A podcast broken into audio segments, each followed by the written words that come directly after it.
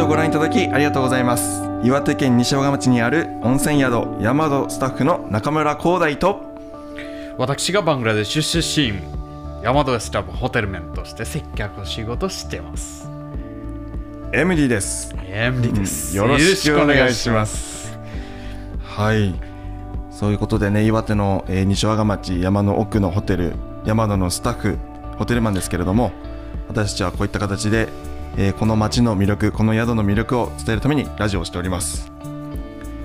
で今回のテーマですけどもこの西和賀町温泉の町なんて言われております、えーこの町なぜこんなにも温泉があるのかというのをテーマに、えーお話ししていきたいと思います。よろしくお願いします。よろしくお願いします。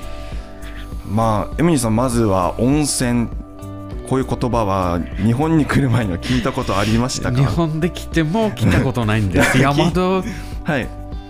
ヤマドに入社した後、うん温泉どういうものとかうん。分かりました。もともと東京で温泉のこと聞いたことあるけどうん。学校でとか先生たちでたまに学生、他の学生たち体の痛みあった時とか、うん。怪我したりとか温泉に入った方がいいって怪我治したりとかあと、うん。例えば膝の痛みとか、うん。その温泉どんなものその時質問起きたけど接客とかもう本当にあったことないんですね、うん。うん。うん。そそこからまだお湯お湯かなと思ってたんです まあ、そうですね、温かい、ねすね、お湯です。まあ、実際、大和来てから初めて温泉に入ったってことですかね。うんうん。温泉に入ったか普通にお湯みたいとか、うん熱い水でシャワーしたことないですねお湯ないですね。あ、お湯にも入ったことはなかったってことね。ないないです。あバングラデシュではシャワーだけだった。シャワーだけ出したんですね。そこでお湯考えられないんですね。で初めて入って実際その怪我とか治るよっていう話を聞いてたと思うんですけどどうでした？こう。毛がなかったから分からなかった一応肌がもう、まあふかふかとかあふかふかうん。つるつる。うんつるつる。初めて温泉入った時多分5分しかできなかったんですね我慢、もう暑すぎて。でもその後起きた後にそこから、うん。結構何日後にシャワーしました感じ。うん。もうさっぱり、うんうん。体がさっぱりあしたんで。すーやっぱりこうすっきりさっぱりっていうのはなんとなく分かったんですそうそうそうそう。はいはい。まあそういうそういう温泉がこの宿には全室あー部屋に12室すべてにかかけ流しでついてますのでとってもおすすめの。入り入る放題ですね、そうなんです。朝から晩まで晩から朝まで。どうぞ。そう。いつでもね。はい。できます。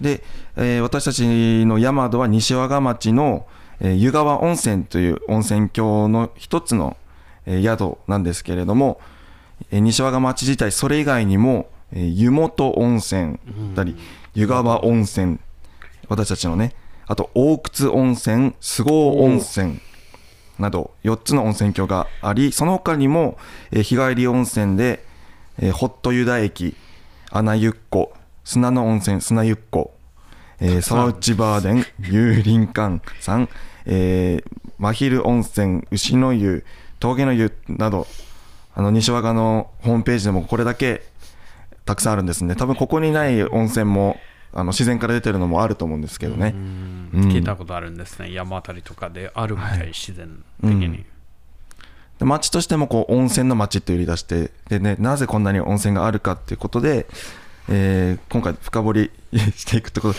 その前にまずこのラジオの紹介ですね。私たちのはい、えっ、とえーこのラジオは、はい。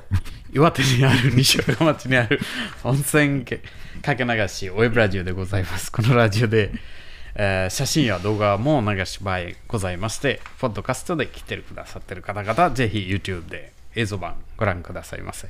はい、すみません。ちょっとぐだぐだになってしまったんですけど。はい。で今回のテーマで、えー温泉まず温泉とは何か分からないといけないなと思いまして。そしたら温泉の定義というのを見ましたこれはあの昭和23年の、えー温泉法という法律で決められたそうです。うん。でこれによると温泉とは地中から流出する温水角水および水蒸気その他のガス、えー難しい日本語で。そうですそうです、えー炭化水素を主成分とする天然ガスを除く。わ。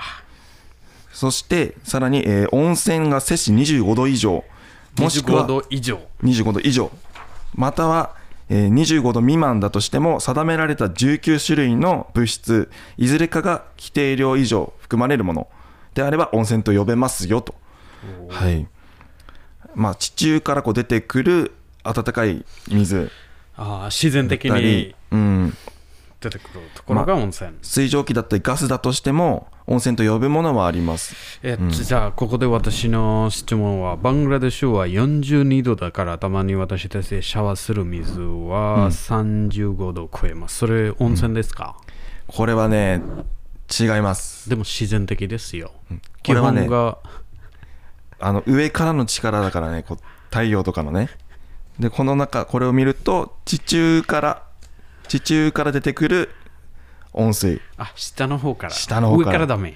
上これこれはねこの温泉法では違いますよと、まあ、これ日本で決めたことなのでバングラディッシュだとそれを温泉ですとすればそれも温泉になります例えば日本で、えーまあ、山戸の源泉も大体41とか42度ですね。バングラデシュの基本は、うんえー真夏だったら42度まで上がることもある。場所的に結構45度とか、インドあたり結構50度も過ぎたことある。その時周りの水とか小さい池とか、まあ、えー溜まってる水とか温泉よりは熱くなるんですね。じゃあ普通の基本も温泉見て感じられるんですのそうですねだからまあ新しい言葉作んないといけないね温泉じゃなくてもうそういう空気で。サウサウジアラビアの砂漠だったら全部砂温泉じゃない。一応サウジアラビアでそれやってるんですね、テラピみたい。砂テラピとかは人間。あサウジアラビアも結局地中から下からじゃなくて上からですよね。下からは甘い水出る普通に自動で。雨水が出てくる。甘水はあ出るそれジョムジョムという。世界の特殊な一つ水一番高い水ゾムゾムというんです。自動で。世界始まったところから出てると。うん。どうでしょうじゃあそその水がもし温かくて、うん、と何かしらこの19種類の物質が入ってれば温泉と呼べるってことですね。ちょっとこうこういう2つの条件がある。そうです。はい。でこの温泉なぜこの地中から温かいお湯が出てくるかなんですけれどもこれが仕組みとしては大きく分けると2つ2種類あるみたいあるみたいですね。で私も全然分からなかったんですがこれ火山のマグマ。マグマ、うん。はい、の熱で温められた、えー温泉。これを、えー火山性温泉うん。と呼んでるみたいです。でもう一つはそうじゃない温泉火山関係なしなのでえー非火山性温泉。うん、砂みたい白い砂から出てる。あそうそうそうそうそう。あのーもともと火山だのマグマが固まったものでも,、もうかなり熱いみたい。それがその石か、その熱によって温まってるのはまあ元は火山だったけども、うん。うん、一応非火山性温泉と呼んでるみたいですね。まあ、あとはこうどんどんどんどん土掘っていくと地球地球の真ん中なんかすごい熱いみたい。で、えーこれが、えーちょっと忘れちゃいましたがこれはあ地下増温率と呼んでるみたい。日本でね。うん。だから掘れば掘るほどどんどん熱くなる。でその熱でできた温泉。うん。一応非火山性温泉と呼んでるみたいです。うん、だこの2種類にに西和賀町の温泉どちらに当てはまるのかなというのが今回のテーマです。じゃあはっきりどっちでしょうか？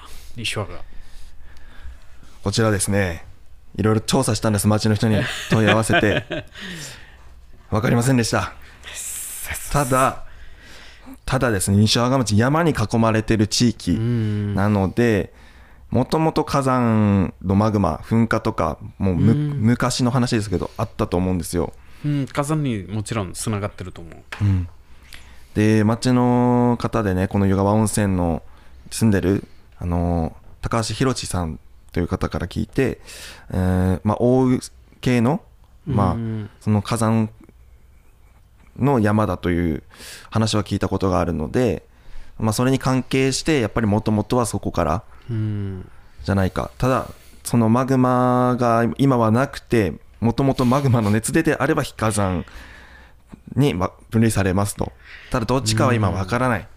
まあ、例えば大きい火山から広がって下の方いろいろところでそのメグマが溜まってその石とかまだ熱出したりとか例えば、雨の時期とか冬の時こんな雪でも、どんどん下の方水いったらどんどん熱くなるとかそれもあると思います、そうそうそうまあ、テクトニックプレートの上全部そういうマグマですねほとんど。うん、で昔はその自然にあふれる温泉しかなかったですね、今みたいな技術がなかったので。猿とか入ったりとか、猿とか入ったりとか。動物とか、うん。まあ。だから男性も女性も同じそこに来て、うん。えー入ってでその周りには、えー宿があってで宿に温泉はついてない。その宿はあくまで泊まるだけの宿。で温泉はみんな同じとこに入るっていうのがここの湯川温泉だったみたいです、私と中村さんは一旦ここ博博物館か、えーと水屋見た時はそこでたくさん昔の温泉の写真あったんですね。大体ほとんど女性男性畑で一緒に見たんですね、昔の人たちこういう髪の人たちあそれもあーそう。関係あるか。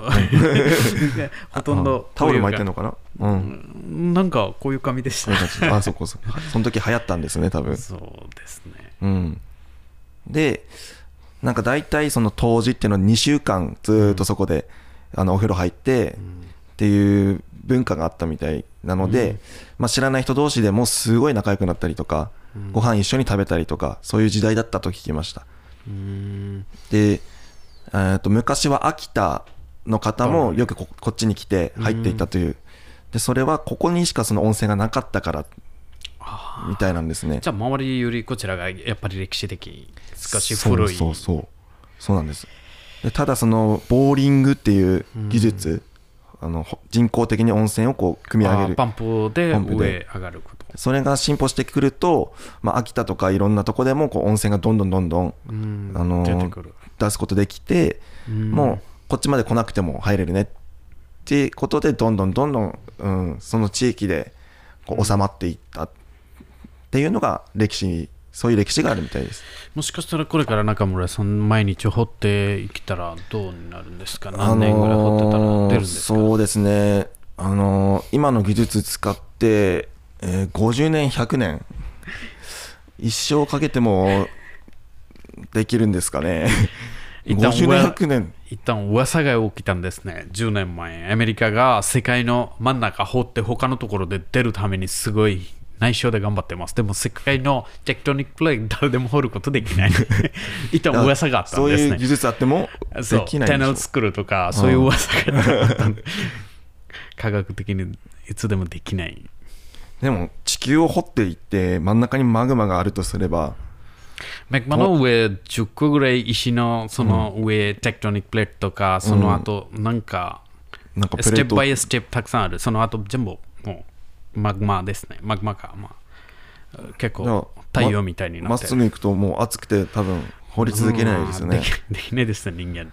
うんやっぱりこう温泉については世界的にも科学的にもまだまだ分かってないことが温泉は分かってるんです温泉は分かってる。でも月の真ん中の方があまり詳しい相当思ってます圧力を。全部引いてですそねの温度が上がるうんその仕組みとかはその関係で世界が、まあ、飛ばしたりとか飛んでたりそのバランス取れるそのその関係でそれがメインマグマですね、そうね。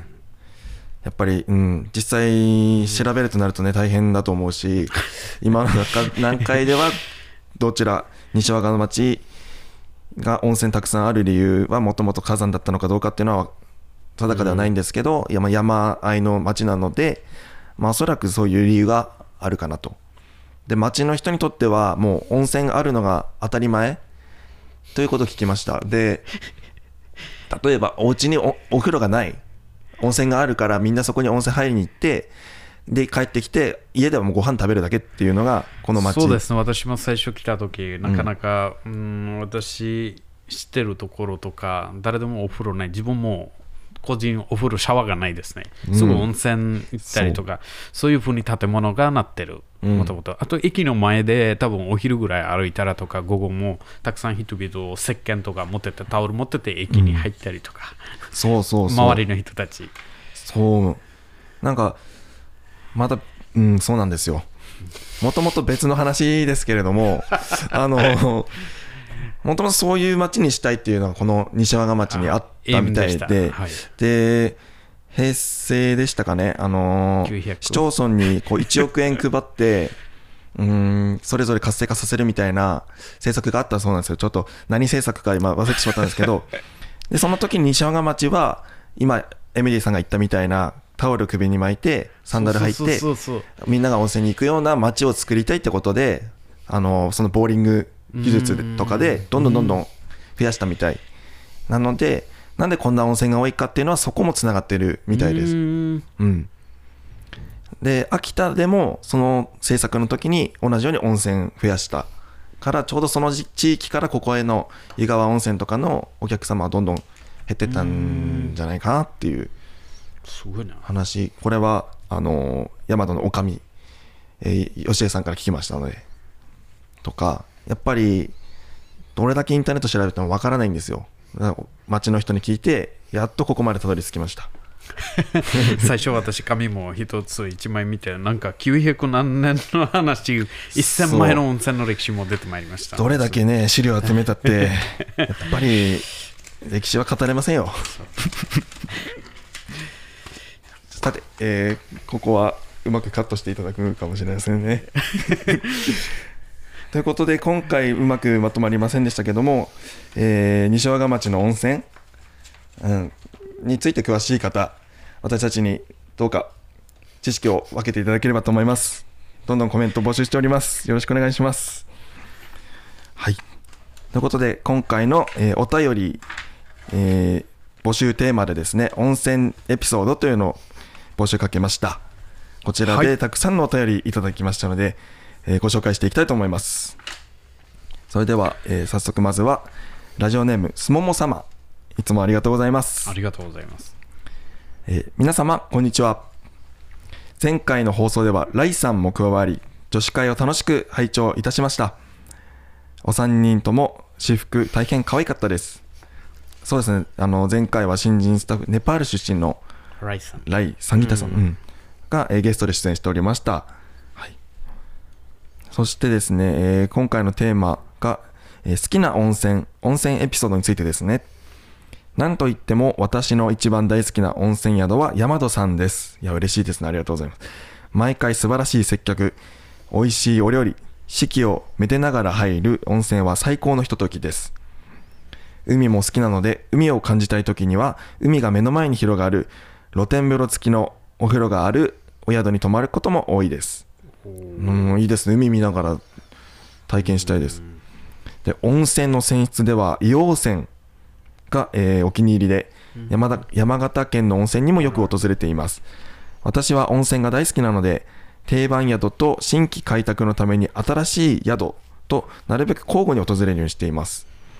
えーコロナウイルスも落ち着いてきたので以前のように毎月温泉旅行ができたらいいなと思っています、えー秋分の日も次どんどん日中の時間が長くなっていきますね、えーこちら関東は桜も開花し春が一層近づいているように感じます。昼夜の寒暖差も大きくなっているとは思いますがスタッフの皆様も体調など崩されませぬようにありがとうございます。ありがとうございます、そうですね。ライさんはあの朝食を中心にうん、えーすごい頑張ってます。すはい。うん。早番とか。はいもうドリンクもすごい頑張る気持ちが水泳でいつもメモ持ってたりとか、うん。すごいなと思いそうですね。もう毎日ワンステップワンステップで 今お客様を席にご案内するっていうのこともできるようになってきまして、うん。あのー私たちも毎日毎日勉強だなと実感させられる本当に勉強になってますね。はい。そして、まあ、温泉やっぱり硫黄泉とか、えーお気に入りということで陽泉は何ですか、うん。成分？成分そうですね。硫黄という成分がうんあってこれもまたその温泉によって硫黄が成分が多いあところ掘り出したところで多かったりとか。なのでこう効能が効果が違うんですよね。ーうん。で西和賀町でもあの菅生温泉というところこちらの、えー泉質が単純硫黄泉ということなので、まあ、もし硫黄について気になったらエミリーさんもこの菅生温泉ちょうど秋田行く横手に向かう途中はいはいに何個かこう温泉見ると思うんですけど、山山上向きね。そうですそうそうそうんんあそこがすごい温泉ですね。うんうん。ですね。まあ、まあ、掘り当てて温泉湧き出すということですけど、バングラディッシュでそういう温泉はあるんでした？バングラデシュは温泉ない、ゲスですね。全部自動でゲスが出る、どこでも池からも、砂から水道からも自動で。サウジアラビアだったら油ですね。バングラデシュはゲスですね。油と天然ガスってことか。うん、天然ガス。ガスが安い。かけ放題、使い放題300円だっけ。なんかどのぐらい使ってもかけ放題、かけそうかそうか。えー使い放題。それはやっぱりバングラデシュの下にマグマがないからですよね。これ、昔何千年前、多分この国、この地域、この場所がなかったんですね。これ、エバレストの水で新しくどんどん海にできた国ですね。新しい砂で。それで平地。あ、エベレストの、水がどんどん流れて溶けててあー山あたり中国とインドネパールの水全部インディス川大きい川。それで流れてできた新しい国と思ってます。例えば何万千年前。もともとこう水の下にあった。海でしたんですね。ああ、それがな川で流れて出てきて。うん。新しい。あとバングラデシュはどんどん大きくなってるから毎毎年変わるからどんどん大きくなってる。新しいランドができるし。うんうんうん。あじゃあそのエベレストとかの近くには温泉があるかな？エバレストもちろんあると思う温泉でもエバレストのところ温泉出す人とかそういうのを考えてる人ないですね。もともとそれがメグマ一番多いメグマでしょ中で。あもう暑すぎかな。富士山より。多分エバレストのどこかで富士山を置いたらど,、どこかで置きますと分からないようになるんですね。うん。何百ぐらい山があるんですねエバレストの。そっかそっか。いや結構世界に温泉あるのかなとか。イギリスとかかにあるのかな？イギリスとかであると思ああそっかそそそこもじゃあうん。ちょっと調査不足でしたう、けどね。中ある国も隣だから中国韓国であると思う。うんうんうん、なるほどでありがとうございます。ではすもも様、えー今回お便りポイント18ポイントでございます。ありがとうございます。はい。そしてこの18ポイントと言いましたけども、これはヤマドラジオ独自のお便りポイントシステムなんですね。こちら、えーこのラジオ内でお便りを読み上げることで、えー1ポイントとカウントしまして、貯めたポイントはヤマドご宿泊時にお得な宿泊券へと変更することができます。5ポイントだと5000円、えー10ポイントは1万円、20ポイントは2万円、そして30ポイントではお一人様宿泊無料券でございます。このラジオポイントを貯めて、お得にヤマトにお越しいただきたいと思います。はい、それでは続いて、えーエミリーさん、えーお便り紹介お願いします。カズ様ですね。はい、お便り内容中村さん MD さんこんにちは。こんにちは。先週のライさんのゲストのゲスト会楽しく拝見しました。先週は大きな地震があったり悪天候日があったりでしたね。地震が大丈夫でしたでしょうか？まだまだ余震可能性もあるで安心できないんですね。余震余ですね。震ですまだ、ん。次もう一度地震揺れると。いうどんどん、うんうん。はい順番に。そうですよね。安心できないですよね。そうその日小さい地震信号でその後起きたんですね、うん。えっと今週は好きな温泉のテーマはですね。やはり山戸さんがナンバーワンです。どの部屋でも温泉があり好きなタイミングで好きな時に好きなだけ入り窓を開けて景色を眺め眺めながら入る温泉は1です。最高です。最高です。ありがとうございます。癒されます。最高の癒されます。野天風呂とか夏のホタルが見たりとか冬のまだ雪の景色も楽しめ、30分があったという。あ、もうそのあっという間。ああっという間。本当30分の貸し切りのお風呂なんですけどね。意外と、はいまあ、あっという間に感じると言ってくださって本当に。確かにホタルもね調子良ければあちらまで行けますからね。もちろん部屋からも見れるし、うん。うんうんあと数年前に行った青森県のあ私の出身 青森ありがとうございます。温泉も印象に残ってます、はい。はい、天気がいい日は夕日が、えー、と沈んでいくのは温泉から見て海辺露天風呂も目の前が海辺じっ景楽しめます。うん。いやいい温泉ですね。コロナ禍できなか、うん。県県外以外旅行も難しいですが、えー、と何ヶ月かに一度山戸に宿泊したも楽しみにしてます。これからもお体に気をつけて頑張ってください。はい。ありがとうございます。まあこの青森県の不老不死温泉さんのお話出てきましたけれどもこの不老不死という言葉ご存知ですかエミリーさん？初めて聞きました。私、発音もできないような、フローフォシすごい難しい名前なんです。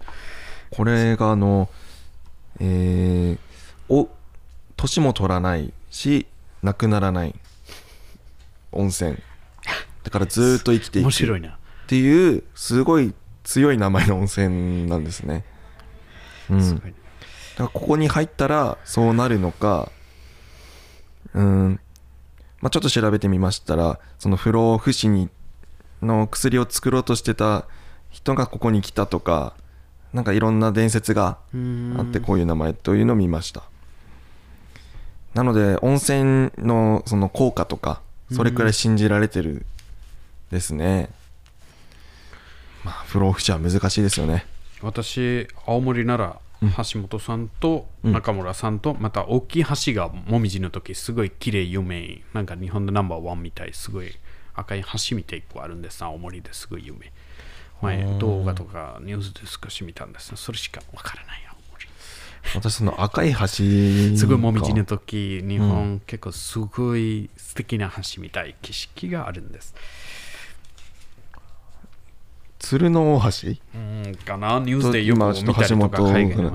うんあすいません。私分からずで。そうなんですね。やっぱりうんそういうやっぱり各地ですごいこう人気の温泉がやっぱり日本はありますね。温泉の国ですね。やっぱりカズ様温泉好きですね。そちらまでも。巡ってます、中でもナンバーワンは山戸と言っていただけて本当に嬉しい。ありがとうございますでは、えー、カズ様のお便りポイントは49ポイント。49ポイント。ございます。はい。さて、えー、続いては、ラジオネームみー様ですね。えー、お便り内容です。皆様、こんにちは。こんにちは。我が家の温泉エピソードは、伊豆に行った時に旅館の和室での就寝中、えー、超早朝に、さっさっさっさっさっさっさっと、何か擦れる足音が聞こえ、これが座敷わらしなのか。うんえードキドキしながらそっと目を開けると残念早起きの主人が自分の荷物を探して部屋の中を歩いている音でした、えー息子と私に怒られた主人はそれから寝る前にちゃんと準備をするようになりましたもうすぐ山田さんに行きますが、今回も主人はカウンターに並べてくれると思います。はい。座敷わらしっていう、まあ縁起のいい妖怪っていうんですかね。エミリーさんが言った、まあ妖精とか、あ妖精。妖精みたいなイメージ。エンゲルとか、うん。そういうのが座敷わらしっていうのがえいて、それがこう現れると、まあ、幸せにとかそういう言い伝えがあるんですよね。であそれかなと思ってみたらあのご主人様でしたと。それで、えー怒ってちゃんと準備あの朝早くには準備しなくなっていましたってことです、はい、で今回もちゃんとカラカウンターに綺麗に準備してくれるかな。ですね。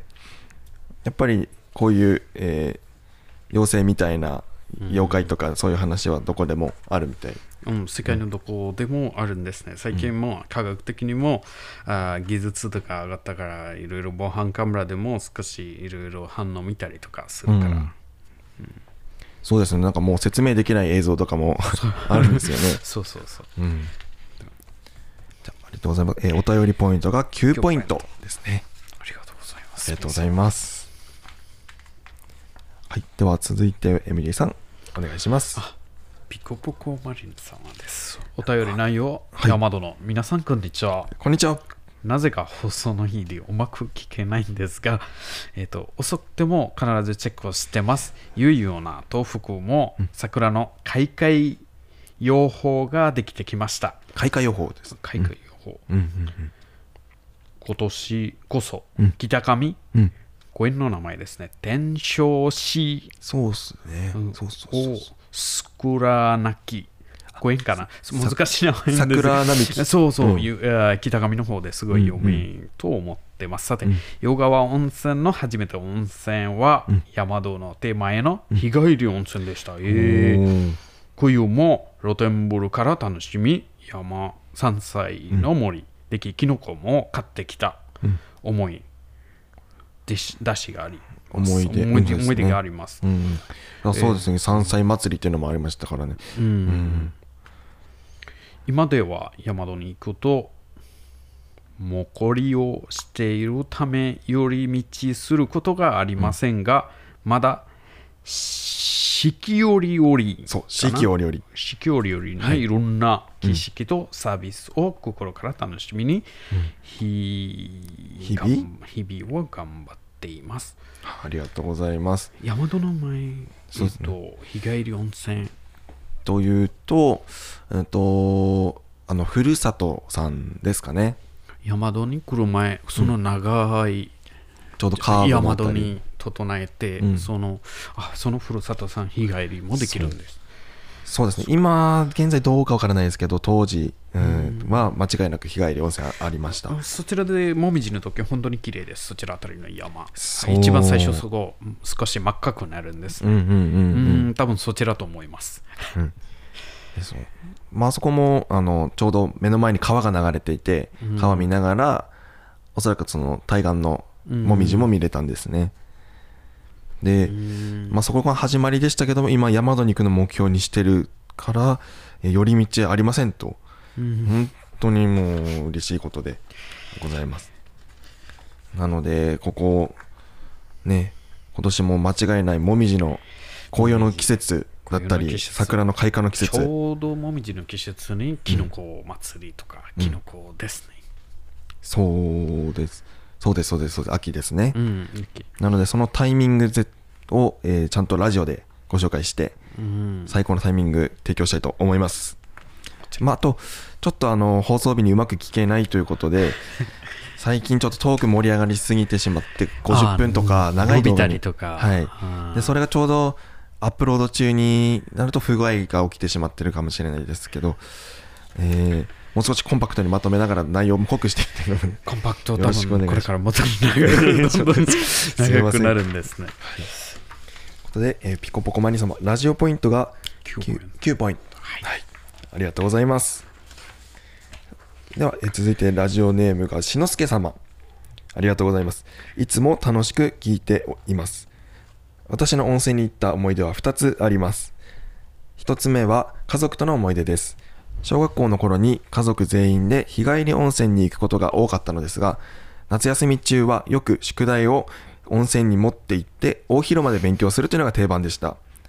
いつもギリギリまで宿題をやらないタイプだったので、えー知らない人たちがたくさんいる大広間で勉強して、あの子は頭がいいんだなと思われたかった記憶があります。いやこれすごくわかります。私もそうでした。で実際家でやるよりもはかどりました。そうです。そして2つ目は友達との思い出です。24歳頃、職場で働いた、えー同期と露天風呂に入っていた時に、おばあちゃんに何何年生と聞かれ、えー私も友達も24歳なんですと答えて、おばあちゃんと大笑いした思い出があります。私も友達も童顔なのか、たびたび高校生や中学生に間違われることがあったのですが、温泉で知らないおばあちゃんとお話しした楽しい思い出が、今となってはとても幸せなことだったんだなと感じます。岩手はたくさんの、えー素敵な温泉があり、そこに来る方も優しい人たちばかりだなと思います。というお便りいただいております。すごいです。そうなんです。やっぱり温泉といえば、こう、知らない人と一緒に浸かるって、まあ、うん友達みたいにすぐなれる。そうですね。同じ部屋、同じお風呂に入らながら、どうしても最初は挨拶から始まるんですね。そうなんです。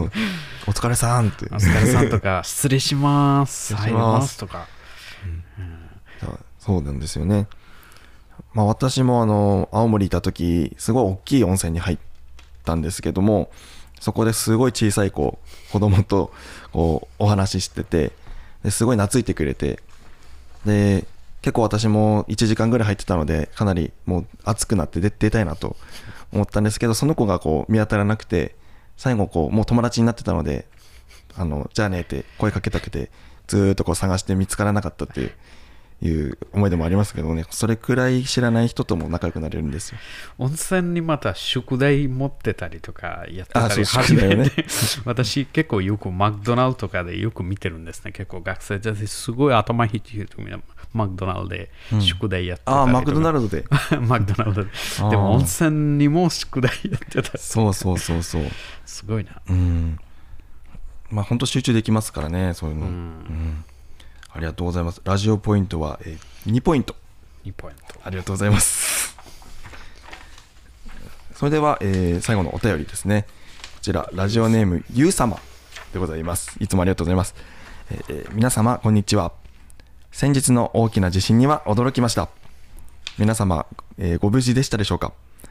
さて、今回のテーマ、私の好きな温泉は、迷わず山戸さんで決まりです。チェックインからチェックアウトまで全てが最高。チェックアウトの後もえー幸せの余韻に浸れますし、次の宿泊を楽しみに毎日を頑張ることができます。嬉しいです。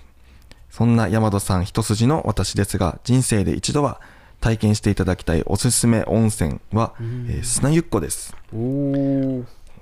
まるで、えー海の砂に埋められているような感覚、砂の重さ、砂の熱さ、その後の冷えたビールの美味しさ、これは言葉では伝えきれません。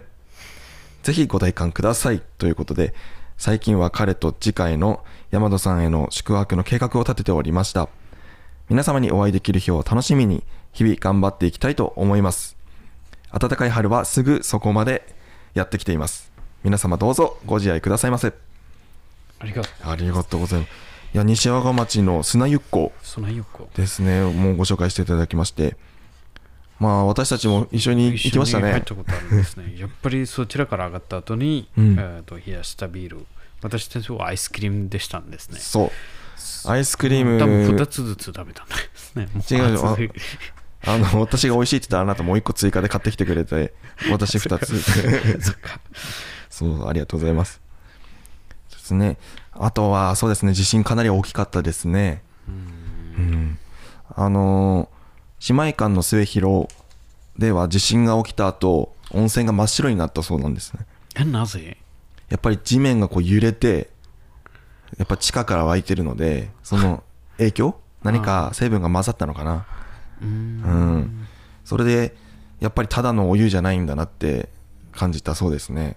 う。うんんそう、やっぱり地球に大きく関わってるんですよ。いつも結構宮城と福島が地震起きるんですね。うん大体毎日みたい。うん。福島がメインねポイントみたい。宮城とか。うん。やっぱそれもその下のプレートとかなのかね。去年も同じ冬終わるとき、こんな地震起きたんですね。5、6かな。それで、うん去年も同じタイミングぐらいで、うんやっぱり屋根の雪とか落としたりとかしたんですね。地震えーとネットで調べて、日本で地震ない日ないみたい。あ必ずちっちゃい地震起きてる。そう。は地震ない日ない。やっぱりバングラディッシュでないからびっくりするんじゃないそうですね。うん地震のイメージないです。もう英語のアートクイックだけ知ってます、みんな。それ名前だけ。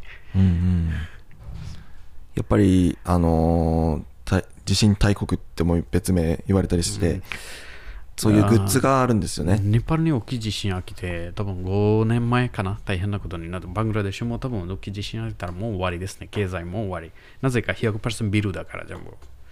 全部ビル？イシュ。いやあーやっぱ耐震じゃない耐震じゃないですね。もうちょっと売れても全部ダメになる。うん多分もうバングラデシュという国もなかなかもう50年で起きないもう経済そのぐらいになる。みんな同じだから100%、今まで起きてないからでもいつでも起きる可能性あるかな。それも心配です。うんやっぱりそこでバングラデシュに流して、えー耐震工事うん。していくしかないんじゃないかな。あなぜかない、もともとそこで山もないし、あとそれ、た例えばえー10万年前からもう山とか全部平地だから起きたことないからもう起きないじゃないとかになってるんですね。ですねでもネパールで起きたん？ネパールも山に隠れてるから、ネパール、インドの、あと中国の間だから、エバレストもあるし、そちらでもなかなか起きたことない。でも起きたんです、ね。ああじゃあやっぱりそれをやる必要あります、例えば今のエバレストも地震の結果じゃない？大きい地震の結果がエバレストじゃない？あの盛り上がって。あそうですね。アジアンプレートと中国のプレートに入っちゃったんですね中国の。そこからその上がってきたんですねエバレストというのもあるんだ。そうそう。いやちょっとねやっぱり地球規模の話にいつもなりますけどね。ね。うん。そうなんですねちょっとうん。まとめてまとめてまた ご紹介したいと思います。ありがとうございます、今日は。はい、今回は温泉テーマでしたけれども、ちょっといろんな話脱線してしまい、えー申し訳ございませんでした。はい。なので、まあ、引き続き、えーこの温泉町についてご存知の方、あのコメントいただければと思います。私たちも調査続けていきます。そして、えー来週は、えー3月30日30水曜日収録予定です。えーパーソナリティは、えー私 MD さんと、えー水木さん。また私。はい。水木さんに前回もすごい面白かったんです、うんうん。はい。前も。ちょっとこういうね、あの組み合わせ変えてみるのも面白いですよね。うん。ちょっと、はい、ありがとうございます。そして、えー来週は、えー前々回かな、あの北風放送2周年記念の、うんえーああすごいですねそちらキャンペーンで、えーインスタグラムからこう募集、抽選して、いえー投稿していただいておりますけども、その抽選会、ここでこうくじ引きを、あくじ引きとか、こう引いて、どなたにこう当たるかっていうのをリアルにご紹介したいと思います。誰が当たるのか。はいはい。ですね。あと、まあ、次週がうん北風放送シーズン6の最終回うんですので、はい。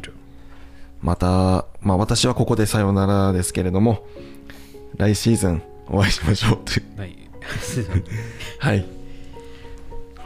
来週はどういった、まあ抽選会ですもん前ね。回と、うんまあもちろんお便りもあると思うお便りも多分はいまた坂本水木さんと面白い話とかまとめておきたいなと思います、はい。かしこまりました。まあ、そろそろ世界桜とか、まあ、春の時期だと思うので、お便りも、あの、春を感じる瞬間、桜そういう季節的なエピソードをお話ししていけたらと思います。桜キラキラ素敵な歌声も。はい。はい。ということで、まあ、来週の募集テーマ、えーあなたが春を感じる瞬間。あとは私たち、えー、ヤマドだったりスタッフへの質問なんでも募集しております。あとは、えー、ヤマドラジオで取り上げてほしいテーマ、疑問に思っていることなども、えーはい何でも募集しております。今回みたいに温泉のお話、ちょっと町の人に調べてご紹介したりとかそういうこともさせていただきますのでどしどし募集お待ちしております。それでは来週もよろしくお願いします。よろしくお願いします。私たち、えー山田スタッフ中村光大と MD がお送りしました。ありがとうございます